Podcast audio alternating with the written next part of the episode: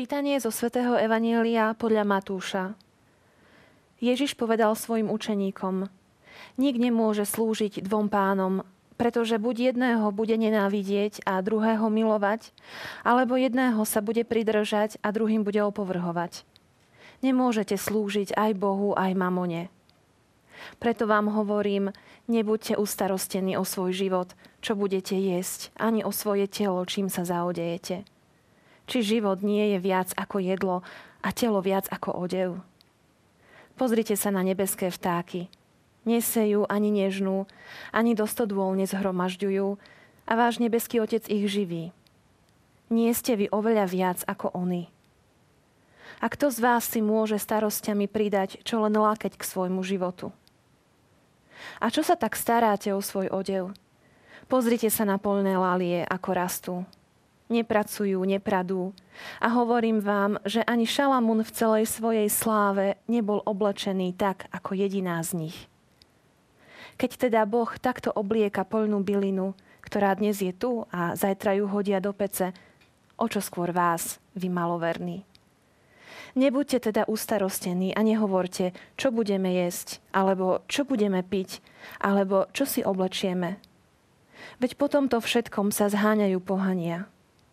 Váš nebeský Otec predsa vie, že toto všetko potrebujete. Hľadajte teda najprv Božie kráľovstvo a jeho spravodlivosť a toto všetko dostanete navyše. Preto nebuďte ustarostení o zajtrajšok. Zajtrajší deň sa postará sám o seba. Každý deň má dosť svojho trápenia.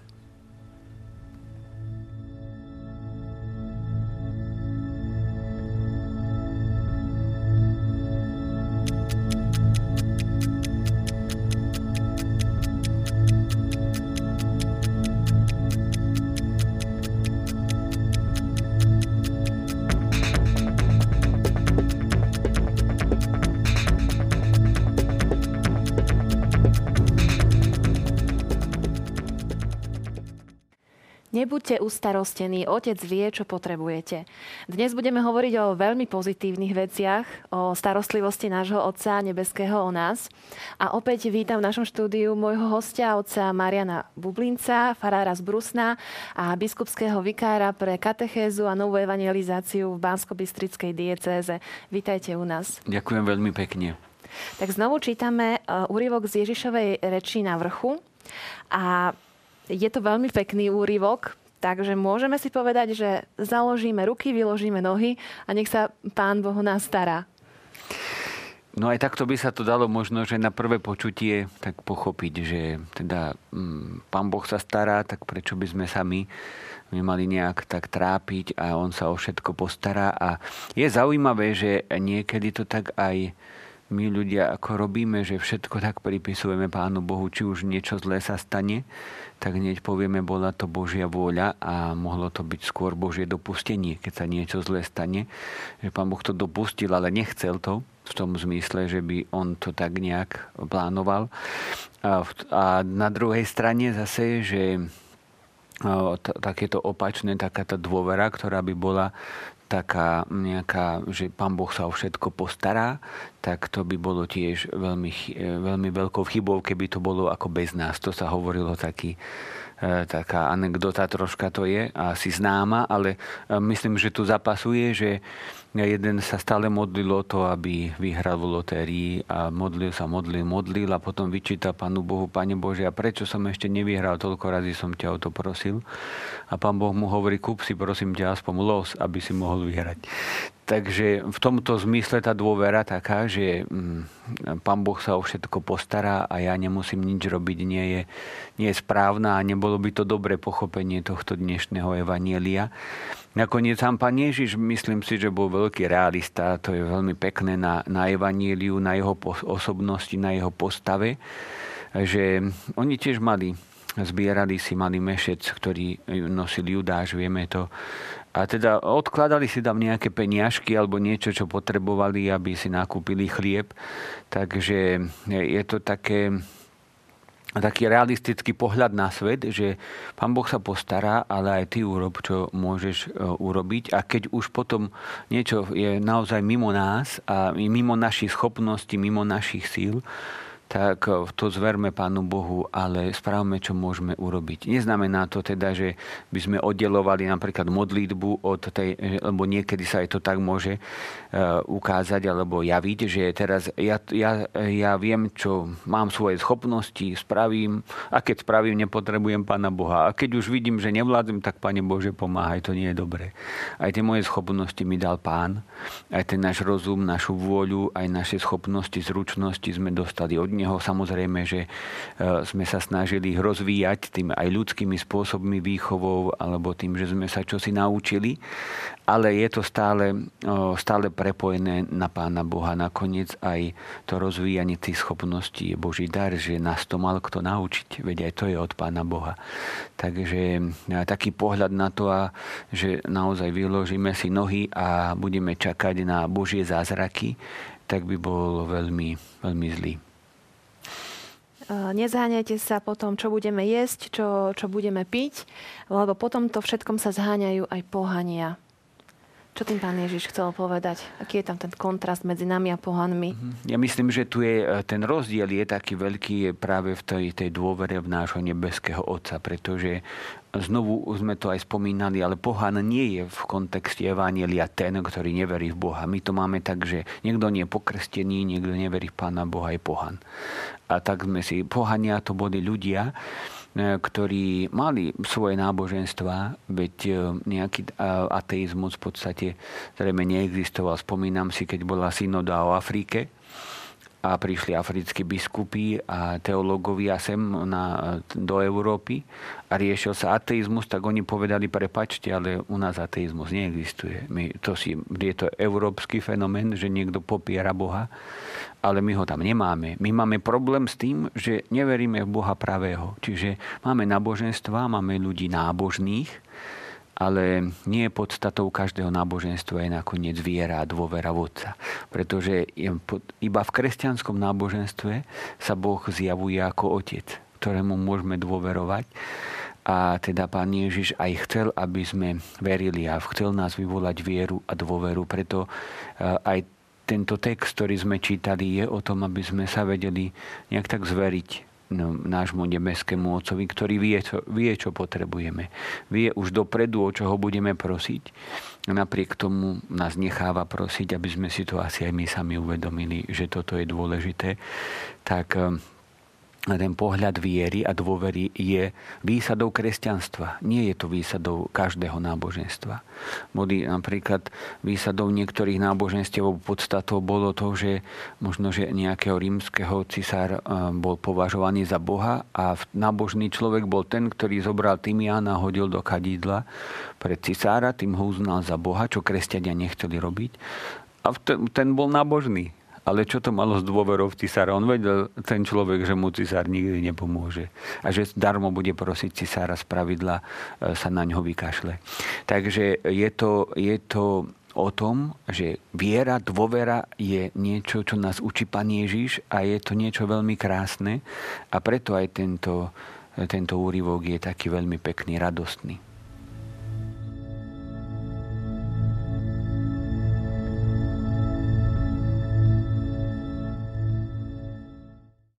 Spomínali sme eh, to, že my môžeme nášmu Bohu Otcovi dôverovať. V ľudských vzťahoch to funguje tak, že dôverujeme človeku, ktorého dobre poznáme a môžeme sa na ňo spolahnuť. Bude to takto aj vo vzťahu k Bohu Otcovi? No myslím si, že to práve eh, z tých medziľudských vzťahov aj vyrastá tá dôvera nakoniec nášho Otca je to asi aj niečo také hlboké v nás, že my napríklad potrebujeme zažiť, bežne potrebujeme zažiť otca toho pozemského ako otca, mamu ako mamu, aby sme nakoniec vedeli pochopiť, že kto je, kto je ten pravý otec na nebi. Pretože je to pravda, že mnohí ľudia, ktorí nezažili otca ako otca tu na zemi, tak veľmi ťažko chápu E, Pána Boha ako Otca a ťažko sa modlia oče náš. Ja som mal takú skúsenosť, že som teraz sme opravovali faru, ale to nebudem rozvádzať, ale mi tam pomohol veľmi jeden e, taký bezdomovec, v podstate e, cigáň, Rom, ktorý veľmi veľa robil a bolo to také veľmi pekné, obdivuhodné. A keď som on nevedel ani čítať, písať, keď som sa ho spýtal, že či sa chce naučiť nejaké modlitby, tak mi povedal, že očenáš, keď som chcel modlitbu očenáš, tak mi povedal, že nie, lebo otec ich stále z domu vyháňal. A keď k pani Márii napríklad zdravás, tak on povedal, že je to hej, lebo mama, hoci bola taká, aká bola, tak nás mala rada. A to je zaujímavé, že to povie nejaký 40-50 ročný chlap, ktorý takto prežil, vlastne prežíva svoj život a napríklad toho otca nebeského veľmi ťažko si k nemu nachádzať cestu, pretože nezažil oca pozemského. Takže my sa vlastne na medziľudských vzťahoch učíme to, ako máme dôverovať aj nebeskému Otcovi. Ja nechcem povedať, že tí, ktorí to nezažili, že majú zatarasenú cestu, určite nie. Ale potrebujú aj oni aby sme im my pomohli nadviazať nejaký vzťah lásky, ktorý by v nich čo si otvoril, uvoľnil, aby oni dokázali komunikovať, rozprávať sa s otcom a dôverovať mu a čo je zaujímavé, naučiť sa modlitbu oče náš, čo my berieme úplne, samozrejme úplne normálne, že takto to bolo a takto to funguje a ono to tak celkom, celkom samozrejme nie je. Preto preto rodina, preto ľudské vzťahy, ale to je trošku už zase samozrejme by bola iná téma, len chcem poukázať na to, že ak eh, církev bojuje za správnu a opravdivú rodinu, tak mm, nie preto, že nemá čo robiť, ale preto, že to má obrovský dopad na, na náš každodenný život. Tak vrátim sa k tej dôvere v toho nášho otca. Ten otec je ten, ktorému naozaj môžeme zveriť eh, svoj život a je to niečo také analogické ako medzi nami ľuďmi, že naozaj stretneme priateľa, na ktorého sa môžeme spoľahnúť a sme si veľmi blízki a vieme, ako hovoria horodesti, že sme na jednom lane a vtedy vlastne sa odovzdávame jeden druhému úplne aj svoje životy. Prinesli ste do štúdia Laliu, ste nám to tu krásne okrášlili. Tak súvisí s dnešným evaneliom, lebo sa priamo spomína súvi, hej, súvisí s dnešným evanieliom, lebo sme ju spomínali a má svoju takú históriu. Ja som mu nosil 3 dní v aute. Bál som sa, že ju niekde zlomím a bolo to veľmi pekné, že vydržala až sem do štúdia. Dal mi ju jeden priateľ, ktorý sa dozvedel, že tu ideme točiť, tak mi to takto pripravil a som rád, že som mu sem vôbec dopravil, ale chcel som poukázať naozaj na tú krásu toho, to aj kvetu. Pán Ježiš si ju vybral, bola to síce polná lalia a polná tráva, tak ako to, to aj máme. A použil krásne prirovnanie, že ani Šalamón v celej nádhere nebol tak oblečený ako jedna z nich. A tá polná tráva dneska tu je a zajtra ju hodia do pece, uschne, už nie je na nič. A keď sa Boh takto stará o nebeské vtáky a o polnú trávu, o polné kvety, tak e, o čo skôr o vás vy maloverní. Takže nám chcel Pán Ježiš povedať tú dôležitú vec, že Boh myslí úplne na všetko a že ten náš postoj k Bohu teda môže byť postojom tej opravdivej dôvery aj takej, takej spokojnosti, že nie, nie je to všetko o mne. Nie, nezáleží to na mne, ale je to o mne aj o Pánu Bohu, o Jeho moci. A on hovorí, nie ste vy oveľa viac ako oni? Ste oveľa viac ako tie vtáky, ako tie ľalie. Hovorí to o takej našej veľkej hodnote v otcových očiach, v Božích očiach.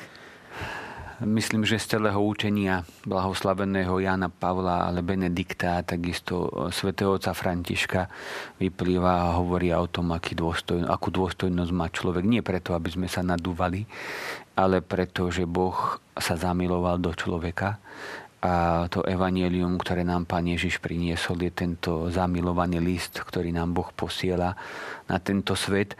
A e, keď e, poslal na svet svojho syna, aby sa stal človekom a zároveň zostal Bohom, tak to je obrovská výsada a dôstojnosť pre každého jedného človeka. Takže my sme v Božích očiach naozaj veľmi vzácni. On pre nás urobil a urobí oveľa viac, ako sme my schopní urobiť sami pre seba. Máte vy nejakú osobnú skúsenosť s tým, že keď ste sa spolahli na nebeského Otca, že možno aj taká neriešiteľná alebo zložitá situácia sa vyriešila? Tak neviem, tak nebol som v také hraničnej nejakej situácii, ale ja poviem iba tak tú poslednú, keď som sa stal nedávno farárom, tak uh, išiel som do, do prostredia, ktoré aj som, to, aj som to očakával, aj som to chcel, aj som nevedel, čo ma čaká. Opravovali sme faru a tam som zažil, v podstate každý deň bol takým dôkazom Božej lásky, dobroty pri tých prácach, ktoré sme robili. Aj cez ľudí, aj cez tú Božiu režiu, aj to, že sa to všetko podarilo, aj to, že sme to spravili bez toho, aby sme sa nejak pohádali, povadili alebo aby boli nejaké napätia. Čiže videl som tam takúto veľkú Božiu prozreteľnosť a ešte tú Božiu lásku ku mne asi aj v tom, že nízke Tatry a slovenské Rudohorie sú dve pohoria, ktoré mám najradšej, lebo som tam prežil veľa zo svojej mladosti a práve teraz som aj tam farár, aj tam, pretože Hron to delí, tieto dve pohoria a som aj v nízkych Tatrách, aj v slovenskom Rudohorí, takže už ja neviem, čo viac by som si mohol prijať na tomto svete.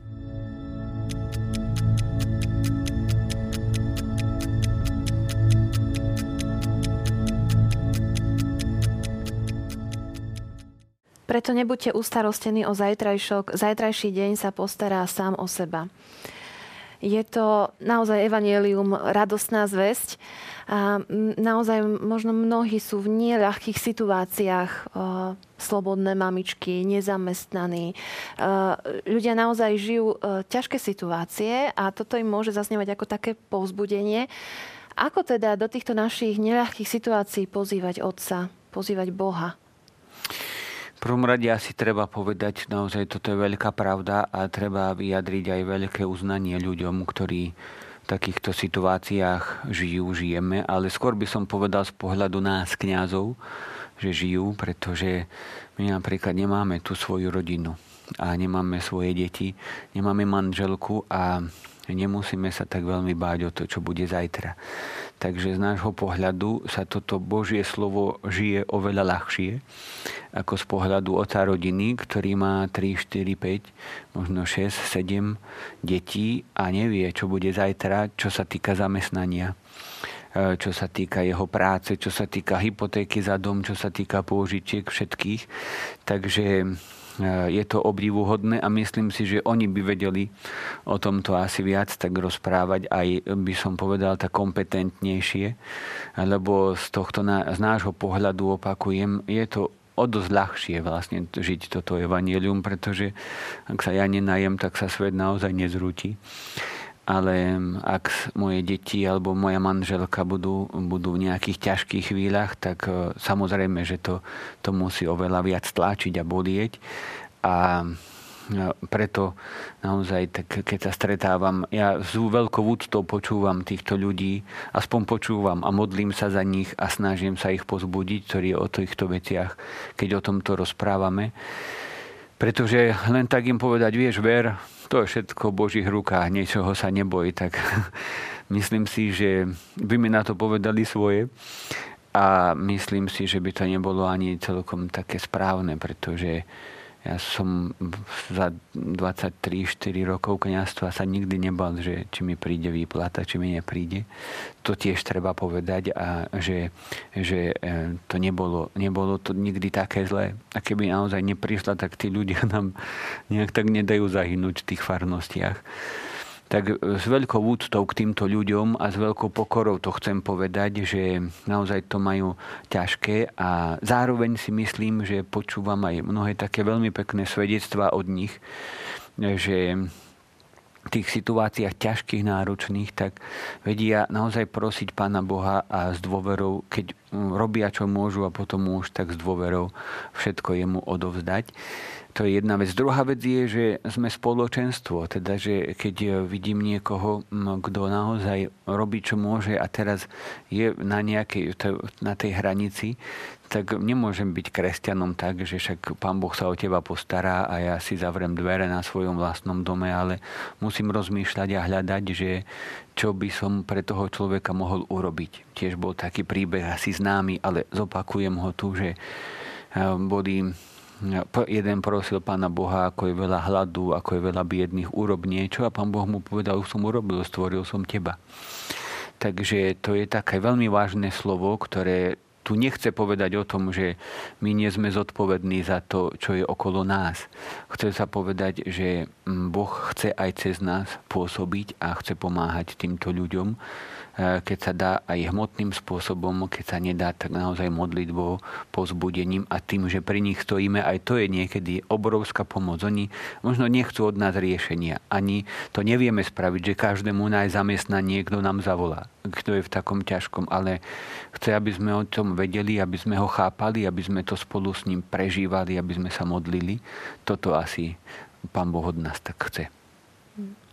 Ešte mi nápada, že mm, keď e, sa aj modlíme alebo vkladáme tie svoje situácie neľahké do Božích rúk, Častokrát tá dôvera nie je taká úplná, že človek aj prežíva stále strach, napriek tomu, že vkladá svoju situáciu do Božích rúk. A čo s tým? Asi s tým nič nespravíme. To patrí stále k tomu. Nakoniec aj pán Ježiš v Getemánskej záhrade naozaj všetko vložil do Božích rúk a nebolo to ľahké. Teda tam nám ukazuje, že bol aj opravdivo človekom, keď sa krvou potil. Zároveň je to také dôležité asi volať Pána Boha do tých situácií, že e, volať ho, prosiť, aby on vstúpil do tej našej situácie. Veľmi sa mi to tak páči, keď e, v, e, v, inom, v inej časti Evanielia čítame o tom, ako učeníci zápasili na Genezareckom jazere, bola búrka, pán Ježiš sa k ním blížil a tam je, je, je taká veta, a chceli ho obísť. Ale oni vykríkli a prosili ho a on ich neobíšiel, vošiel k ním do loďky a No, utiešil sa vietor aj búrka, takže niekedy sa nám zdá, ako keby nás pán tak chcel obísť, alebo chcel ísť ďalej, emauskí učeníci. A tváril sa, že chce ísť ďalej, ale oni ho pozvali, ostaň s nami, lebo sa zvečerieva.